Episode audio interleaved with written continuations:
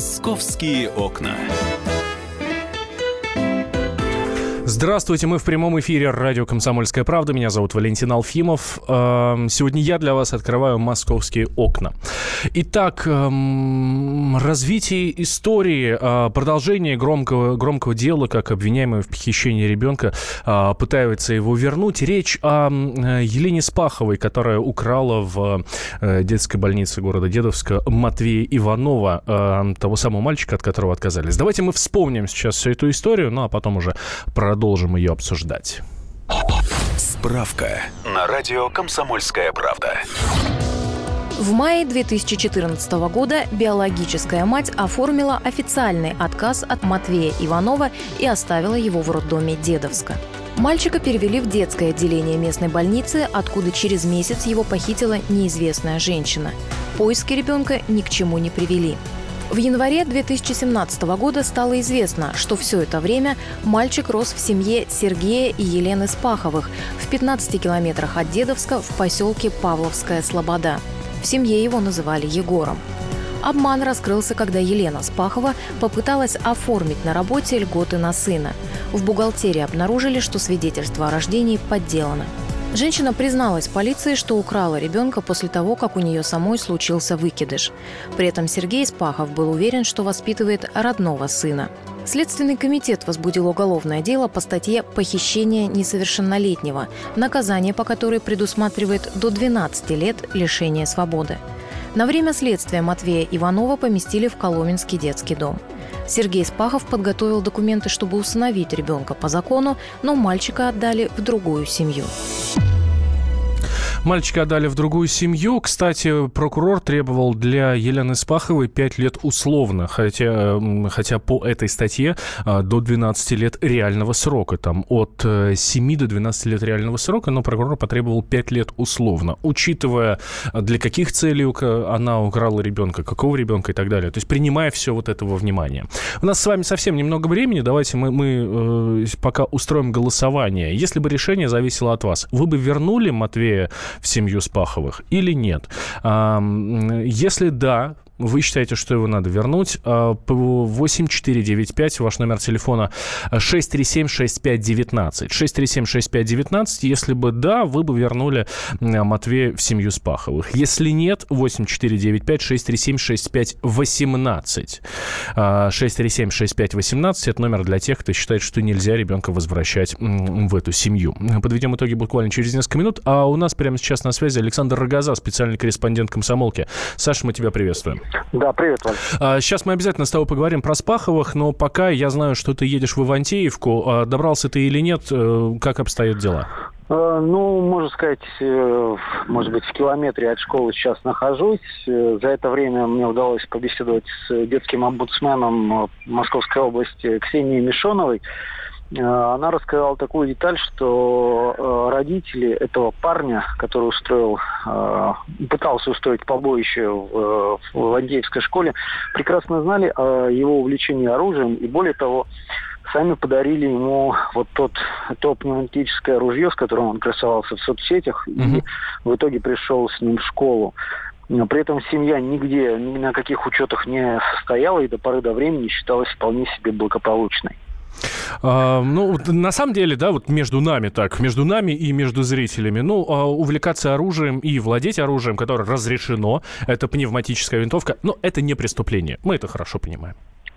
Да, ну, наверное, для 15-летнего парня, который буквально бредит оружием, фанатеет и каждый день выкладывает по 14 фотографий там тех или иных видов оружия, наверное, по крайней мере, стоило обратить внимание, ну, в первую очередь, школьным психологам, потому что все ребята знали о вот его этой странности.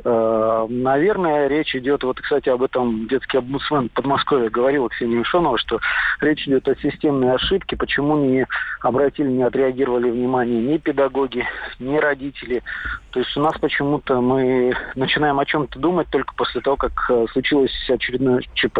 Да, хорошая русская поговорка: пока гром не грянет, мужик не перекрестится. Саш, возвращаемся в Дедовск, к семье Спаховых.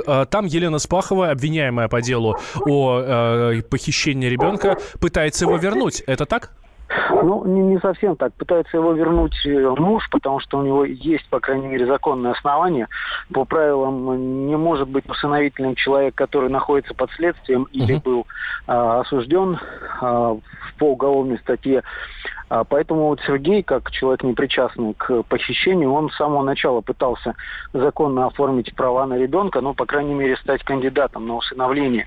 Но еще в марте этого года опека ему отказала в этом. И вот все это время в суде Сергей добивался отмены решения опеки, чтобы его восстановили в правах, так как он прошел школу усыновителей. Но вчера состоялось в Красногорске заседание, уже финальное по его иску к органам опеки, и ему было отказано. При этом в опеке сказали, что там дело в том, что первоначально сообщалось, что его зарубили, так скажем, по результатам психологической экспертизы, якобы вот не тянет он на отца, хотя у него до Егора 3 воспитанных детей было. Вот. Но опека заявила, что на самом деле все дело в том, что официально он нигде не работает, нет официального подтверждения источника дохода. Но вопрос этот Сергей пытается решить. Но он говорит: ребят, но я, как и вся страна, работаю неофициально, получаю там 50 тысяч, которых мне хватает на то, чтобы кормить семью. Пойду официально, буду получать 15. Кому от этого лучше? То есть вот такая у него позиция. То есть формально ему отказали по понятным причинам, но, как мы понимаем, ну, истина где-то посередине, потому что это уникальный такой случай, да, где сложно разобраться, вот, руководствуясь только скупой буквой закона. Шансы есть еще у него вернуть? Это последнее заседание или все-таки еще будут? Он будет подавать апелляцию? Он должен теперь подавать другие иски, по суду требовать там чего-то добиваться. Но все осложняется, конечно, тем, что ребенок-то уже не находится у органов опеки, то есть он не включен в список, он уже усыновлен, он ушел из списков, да, детей, которые готовят к усыновлению.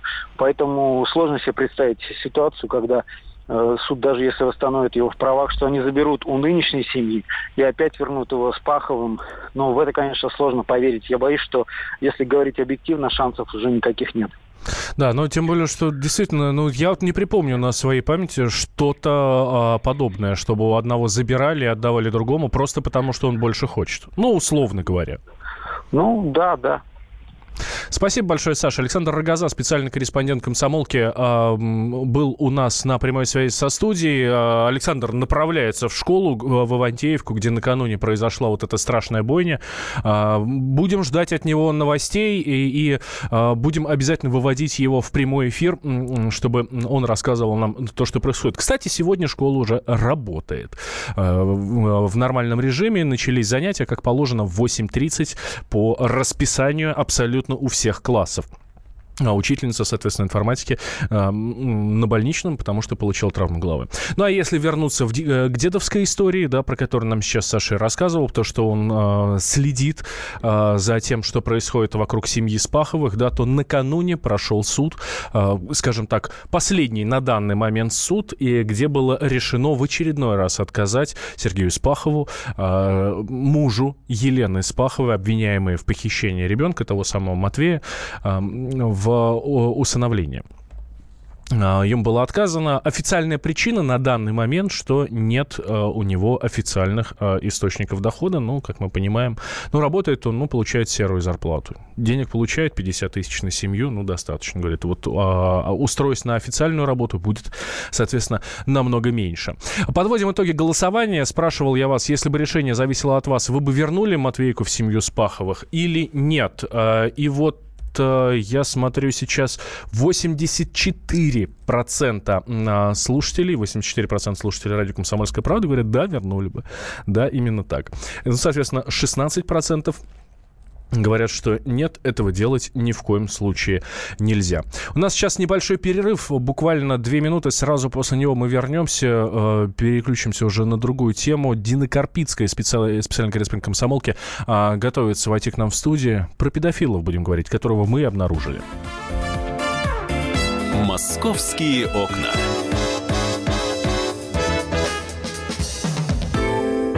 Мигранты и коренные жители. Исконно русская и пришлая. Культурные конфликты и столкновения менталитетов. Пресловутый нацвопрос встает между нами все чаще и острее. Ставим его ребром на радио «Комсомольская правда». Программу «Национальный вопрос» слушайте каждую пятницу после 7 вечера по московскому времени.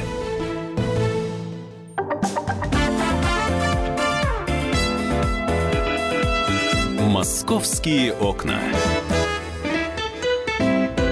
Возвращаемся мы в прямой эфир радио «Комсомольская правда». Меня зовут Валентин Алфимов. Рядом со мной, как я и обещал, снова появляется Дина Карпицкая, специальный корреспондент «Комсомолки». Тут произошла совершенно удивительная история. Друзья наших журналистов. Расскажу, давай, как давай, она Дин, происходила. Да. Вечером в понедельник я задержалась на работе. Прибежала наша коллега из соседнего отдела светской хроники и говорит: вот у меня знакомая только что на Ленинградском шоссе увидела, как странное действие. Я не буду сейчас говорить общепринятые слова. Не будем давать оценок. Оценок не будем давать. Какой-то мужчина, на вид средних лет, там около 50, остановил машину на Ленинградском проспекте. Если кто знает, там есть два шоссе, дублеры и основное. Да? Вот на дублере была пробка, и наша девушка вот эта стояла на дублере. Там все неслись машины на проспекте, остановился этот мужчина, открыл заднюю дверь, достал оттуда ребенка, на вид 3-4 лет девочку, девочка в шапочке, в курточке. Была тоже прохладно. Снял с нее штаны, все, что было снизу, снял, отпустил. Открыл переднюю дверь, достал оттуда видеокамеру, большую такую профессиональную. И девочка начала танцевать перед этой камерой, вот так прыгать как бы. Вот. Мужчина все это снимал. Та наша знакомая, ее зовут Екатерина, она все это увидела, у нее волосы стали дыбом, она была на параллельной улице, говорит, ну, я никак, она хотела подбежать, первая реакция была, но потом ее начали сигналить, в общем, человек растерялся, она успела заснять это все, и тут же позвонила 112. Ее соединили с участковым, который очень вяло как-то среагировал на это сообщение. А так как она человек, который работает смежно с журналистами в среде, да, она вышла тут же на свою подругу, и вот мы на Следственный комитет все вместе вышли, и передали туда это видео, Следственный комитет моментально это видео схватил и стали искать этого мужчину. Давай мы услышим саму Катю, она рассказала нам о том, как все это происходило, ну вот, скажем так, хронику событий. Я ехала с работы домой, и на дублёре на Ленинградском проспекте встала в пробке. И вот там между метро «Белорусская» и «Динамо» на аварийке притормозила машина, там «Мерседес». И выходит из нее мужчина такой средних лет, седой, вытаскивает маленькую девочку. Ей, года 3, наверное, 4, так на вид. Девочка плачет вовсю, значит, сопротивляется, упирается. Мужчина ее тащит. Я увидела, что он стаскивать начал штаны и трусы. Думаю, ребенок, наверное, в туалет захотел. А потом он достал из машины профессиональную камеру, такую огромную, черную, и стал девочку снимать, а потом ее заставил танцевать голой и продолжал все это снимать. Я испугалась, я стала снимать все это происходящее на камеру мобильного, пыталась именно лицо мужчины заснять, номер машины, и позвонила в полицию. Это как раз была та самая Екатерина, которая и сняла это видео, рассказала сама своими словами о том, как все это происходило. Я видела это видео, и у меня тоже был шок.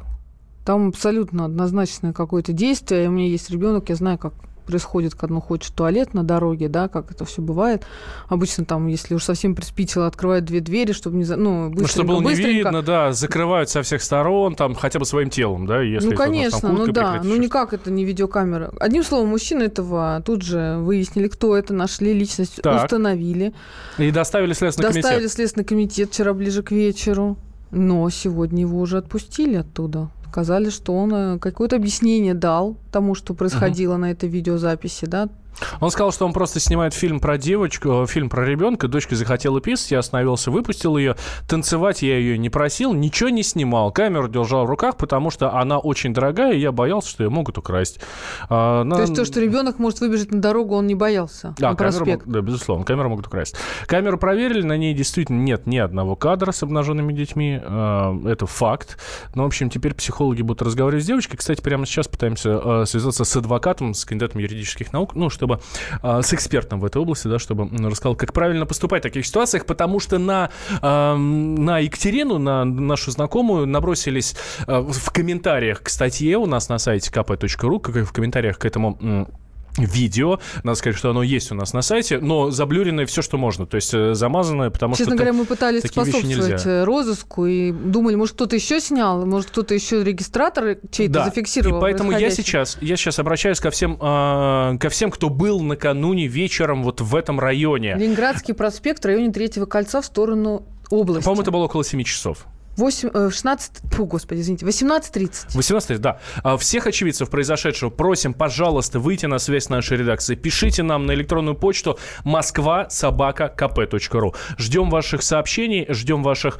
Проверьте свои видеорегистраторы. Может быть, вы просто можете стать свидетелем того, как все это происходило. Видели и, пока еще не сообщили никуда. Но вот на нашу знакомую набросились комментаторы к этому. Вот, почему-то не подбежали. Да. Почему-то эту камеру у него не выхватило и так далее. Вот у нас прямо сейчас на связи Анатолий Зудиков, адвокат, кандидат юридических наук, человек, у которого в практике очень много дел по защите прав несовершеннолетних. Анатолий Иванович, здравствуйте. Добрый день. Слушайте, как действовать очевидцу в такой ситуации? Вот наша знакомая сняла на видео, передала в Следственный комитет. Как правильно было поступить? То, что она сняла и передала в Следственный комитет, это, в принципе, с точки зрения закона все правильно и законно.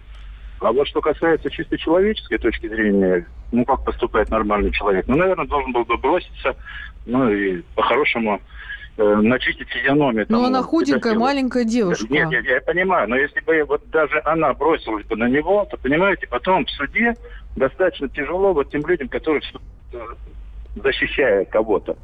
У меня были практики, к сожалению, такие случаи, когда люди чуть ли не подстрадали, но, слава богу, суд разобрался. То есть те, которые пытались этого нарушителя, так скажем... я не буду скрывать такой случай, когда мужчина избивал женщину. Я подошел, пытался разнять, она вся в крови, он на меня бросился, так как я владею определенными навыками, я его посадил на 5-ю точку. Они вдвоем бросились на меня, оказалось, это жена его. Оказалось, что вы потом виноваты, вы, самое главное, избиватель. Да, и хорошо приехала, когда полиция, все разобрали, сказали, адвокат, понятно, все, надо отпустить. А как быть человеку, который в этом не посвящен, не обладает определенными актами уголовно-процессуальное законодательство? Одним словом, наша знакомая, очевидец, она абсолютно верно поступила, что не стала вмешиваться в процессы и сообщила все это. Надо было броситься с палкой и дать по башке этому педофилу. Я, наверное, бы сам делал бы.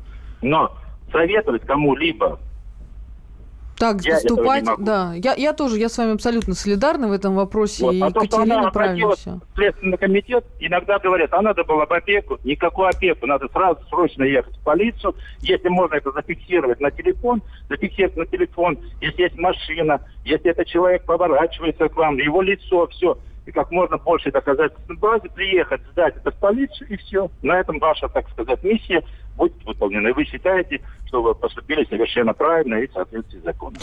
Вот только что, история с этим школьником, где никто ни на что не обращал внимания и никуда не пошел, ни в какую полицию в конечном итоге, предупредить, что он о взрывах говорил. А здесь человек среагировал на то, что происходит. Может быть, она была может, она переусердствовала, и как-то ей показалось... Я не знаю, сейчас Следственный комитет разберется, но тем не менее... Вы знаете, сейчас в Следственном комитете может выясниться, что оказывается это кинофильм он снимал, что это ребенок, его дочка, и он только хотел сфотографировать, никаких... Вы понимаете, тысячу причин может быть, и когда говорят, дайте однозначный ответ, однозначного лекарства от всех болезней еще не придумали. Точно так же и у нас.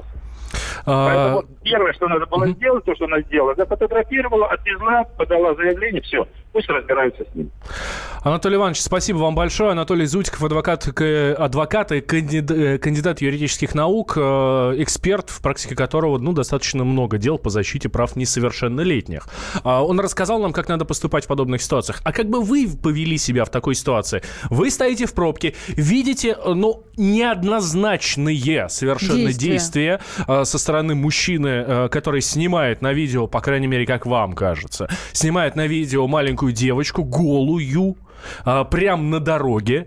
А как бы вы поступили в такой ситуации? Как наша знакомая, как Екатерина, сняли бы на видео, отправили все это дело в Следственный комитет, обратились бы, написали заявление. Либо, может быть, проехали бы мимо и не заметили, это там их дела, пускай делают, что хотят. Либо, как говорит наш эксперт, нередкие случаи.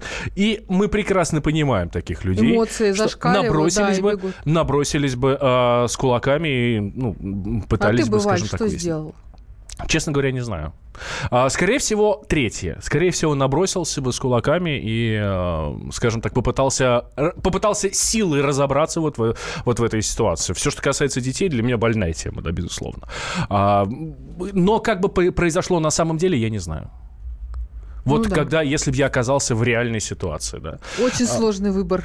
Надо сказать. 8-800-200-97-02. Наш номер телефона. +7-967-200-97-02. Номер Viber и WhatsApp, куда вы можете писать свои сообщения. У нас сейчас перерыв, а после этого мы еще почитаем ваши сообщения, которые вы нам присылаете. Как бы вы поступили в подобной ситуации?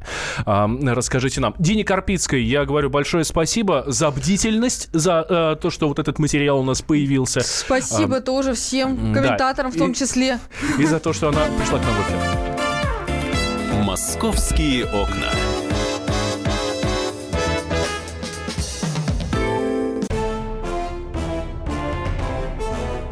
Товарищи солдаты и офицеры российской армии. Полковник Баранец разрешает обратиться. Звоните и задавайте накопившиеся вопросы. Угроза НАТО, жилье для военнослужащих и перевооружение России. Обо всем этом Виктор Баранец знает лучше других. Программу «Военное ревю» слушайте по будням с 5 вечера по московскому времени.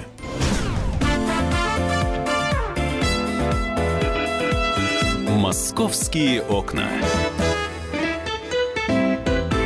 Так, мы снова в прямом эфире. Радио «Комсомольская правда». Меня зовут Валентин Алфимов. Рядом со мной Андрей Гречанник, который буквально вбежал в студию после пробежки по Москве. Все верно, всех приветствую. Действительно, оставил машину у редакции, и после утреннего эфира и перед дневным пробежался специально, чтобы посмотреть, что же открыли-то, что случилось-то. И всяких возмущений еще наслушался, и своими глазами посмотрел, есть свои впечатления. Да, речь идет о новых схемах движения в нашем городе. В частности, давайте мы сейчас пойдем по порядку. Наверное, самое главное, то, что многие ждали, потому что это очень большой такой узел дорожный, площадь Тверской заставы. Площадь Тверской заставы — это Белорусский вокзал. Да. И там теперь трамвай.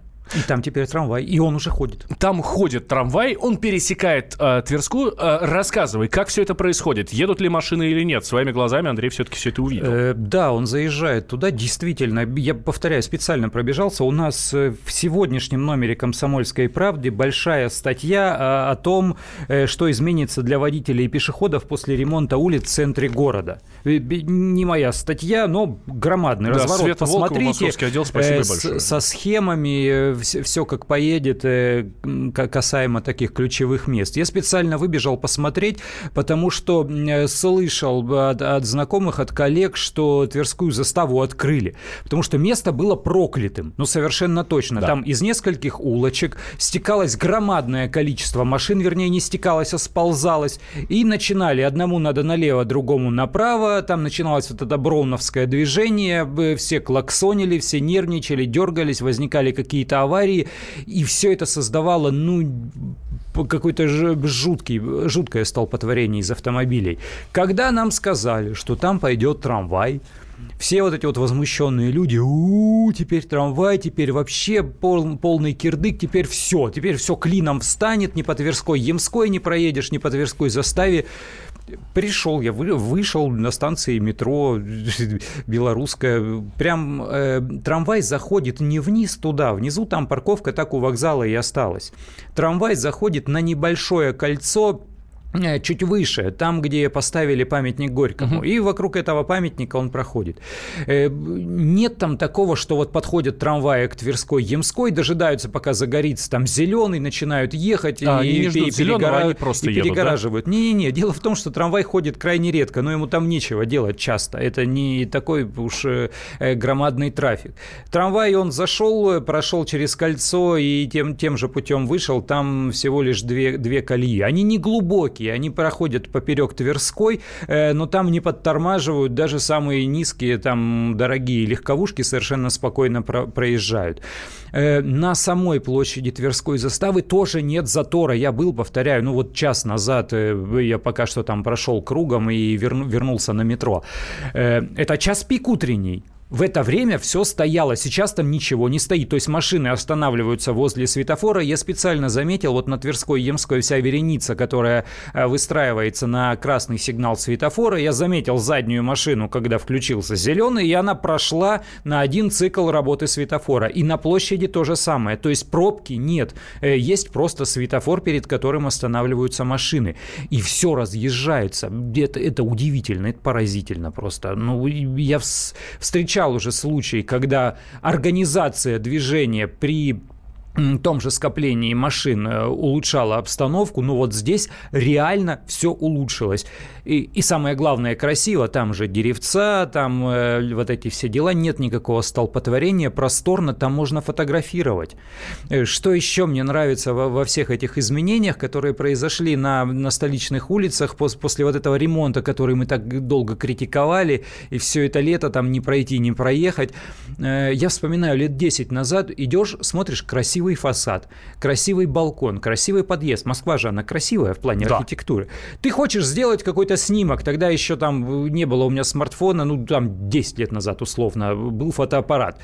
Хочешь сделать снимок, ты глазами видишь красивое место, какой-то красивый фрагмент, ты его фотографируешь, смотришь на экран своего фотоаппарата и понимаешь, что у тебя прям по центру либо столб, либо провод, либо сгусток проводов, либо какой-то... Ну, в общем, какая-то чушь. Сейчас проводов-то нет. И ты фотографируешь свободную Тверскую, она красивая, нормальная, мне нравится. Вот я не знаю, можете бросать там в меня обувью, там все, что хотите, делайте. Я не из департамента транспорта после планерки сейчас приехал вам тут изливать, и не рекламой занимаюсь. Вот то, что увидел своими глазами, мои впечатления. Но то, что проводов нет, действительно факт, становится в этом плане чище в нашей Москве. У вас, уважаемые товарищи, сейчас мы дальше еще начнем рассказывать, какие изменения будут происходить. По-вашему, вот такие все изменения, они к лучшему или нет? Что бы вы изменили на дорогах Москвы? У нас совсем немного времени, буквально 8 минут. Давайте ждем ваших сообщений. 8 800 200 ровно 9702. Номер телефона +7 967 200 ровно 9702. Это номер Вайбера и Ватсапа. К лучшему ли вот изменения транспортные в нашем городе? И что бы вы изменили на дорогах Москвы?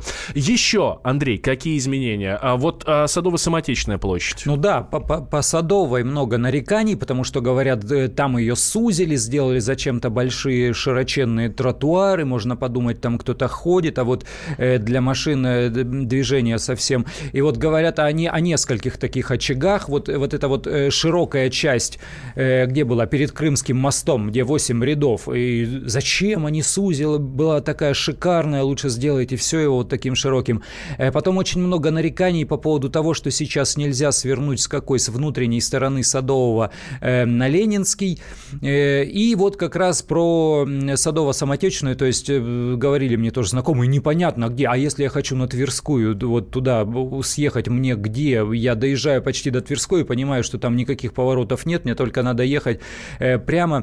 Чего действительно нет, так это навигации, то есть щитов с указателями, их еще не повесили, столбы стоят, но они только-только открыли все улицы, а щитов разметка есть, дорога открыта, щитов, указателей нет. Если хочешь действительно свернуть на Тверскую, там черт знает где заблаговременно, нужно у Садово-Самотечной, где здание ГИБДД, вот это белое уродливое. Уродливое не потому, что я там ГИБДД не люблю, а потому что, ну, это обычное бетонное такое совершенно совковое, в худшем смысле этого слова, белое здание. Они его чуть-чуть покрасили, но его не облагородишь. Вот. Ну вот прямо оттуда уже нужно, да, действительно, вот это примыкание к Тверской, оно едет медленно, потому что там всего лишь один ряд. Ну вот, ну да. Едет медленно, согласен. Но шире не сделаешь, потому что там нужен еще и разворот на Садовом, это раз. А во-вторых, нужно вливаться в Тверскую, которая тоже шириной не с реку Енисей. И чтобы там не создавать проблемы, нужно вот тогда машины, сворачивающие из Садового, пустить лишь одной вереницей. Но зато хорошо, что там сейчас пересечения потоков практически нет, они плавно вливаются нормально. То есть они не стоят, они медленно едут. Еще изменение, которое тоже достаточно важно. В самом центре на Болотной площади, в Болотной набережной, теперь по ней можно будет проехать. То есть по ней уже можно проехать. Слушай, я там проезжал 2 недели назад, там еще работы не завершили. Там действительно перекроили частично движение. Там удивительно. Там, где можно было проехать, не проехать, а там, где нельзя было проехать, теперь проехать можно. То есть если вы туда соберетесь, вы не делаете это вот в авральном режиме, то есть вам нужно по делам, по работе к какому-то конкретному времени, вы сейчас попадете в совершенно незнакомую вам Москву. Вы удивитесь, там движение перекроили. Поэтому лучше это сделать, я не знаю, в какой-то выходной день или в прогулочном режиме для того, чтобы понять, как оно действительно сейчас. И повторяю, не везде есть навигация, не везде еще среды ремонта, последствия ремонта устранили, там, потому что сейчас они в авральном порядке готовятся к Дню города. Вот где-то еще до сих пор там цветочки высаживают, где-то что-то дорисовывают, где-то приклеивают какую-то плитку, но это уже... Вот во многих местах видно, что это уже такая декор идет, а основные строительные работы их сделали. Сразу по 14 улицам пройдут, по 16 улицам пройдут новые выделенные полосы. Через старую, новую Славянскую и Лубянскую площади, и через Лубянский проезд пройдет выделенная полоса. По проспекту Мира наконец-то появится выделенная полоса от Садового кольца до Третьего кольца. Дальше-то она уже есть, вот, от Трешки дальше до Северянина и там практически до МКАДа. Ну вот появится еще от Садового. Кстати, получается, что выделенные линии будут действительно от Садового кольца по проспекту Мира и Ярославскому шоссе до самого МКАДа. В чем проблема этих выделенок? Ну, во-первых, большой штраф рассчитывайте на это, то есть контролируйте свои перемещения по полосам. Во-вторых, из-за выделенок не везде получились те съезды, которые были раньше вправо. Ну, потому что для этого нужно переместиться на выделенку там через разрывы в сплошной линии и свернуть. И сейчас зачастую изменили схему движения из-за именно выделенок. Поэтому, повторяю, нужно ознакомиться сначала с тем, как проехать. То есть не спешите, не в авральном режиме. В общем, все изменения на московских дорогах в сегодняшнем номере «Комсомолки». Кто вдруг еще не в курсе, что происходит, быстро в ближайший лоток, в ближайшем месту, где продаются прессы, покупайте сегодняшний номер «Комсомолки». 10-я полоса. Все есть. Андрей Гречанник, автомобильный обозреватель, говорит спасибо, и мы закрываем московские окна. Московские окна.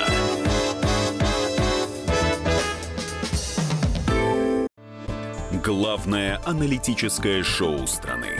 Михаил Владимирович Юрьев, Михаил Владимирович Леонтьев. И в команде Анатолия Кузича замена. Вместо Анатолия играет Илья Савельев. Но все остальное будет прежним. Это главтема. Они знают, как надо. Мы несем свою миссию выработать и донести до народа и руководства мысль о том, как должно быть. Программа «Главтема» на радио «Комсомольская правда». Слушайте в прямом эфире каждый четверг с 20:00 по московскому времени.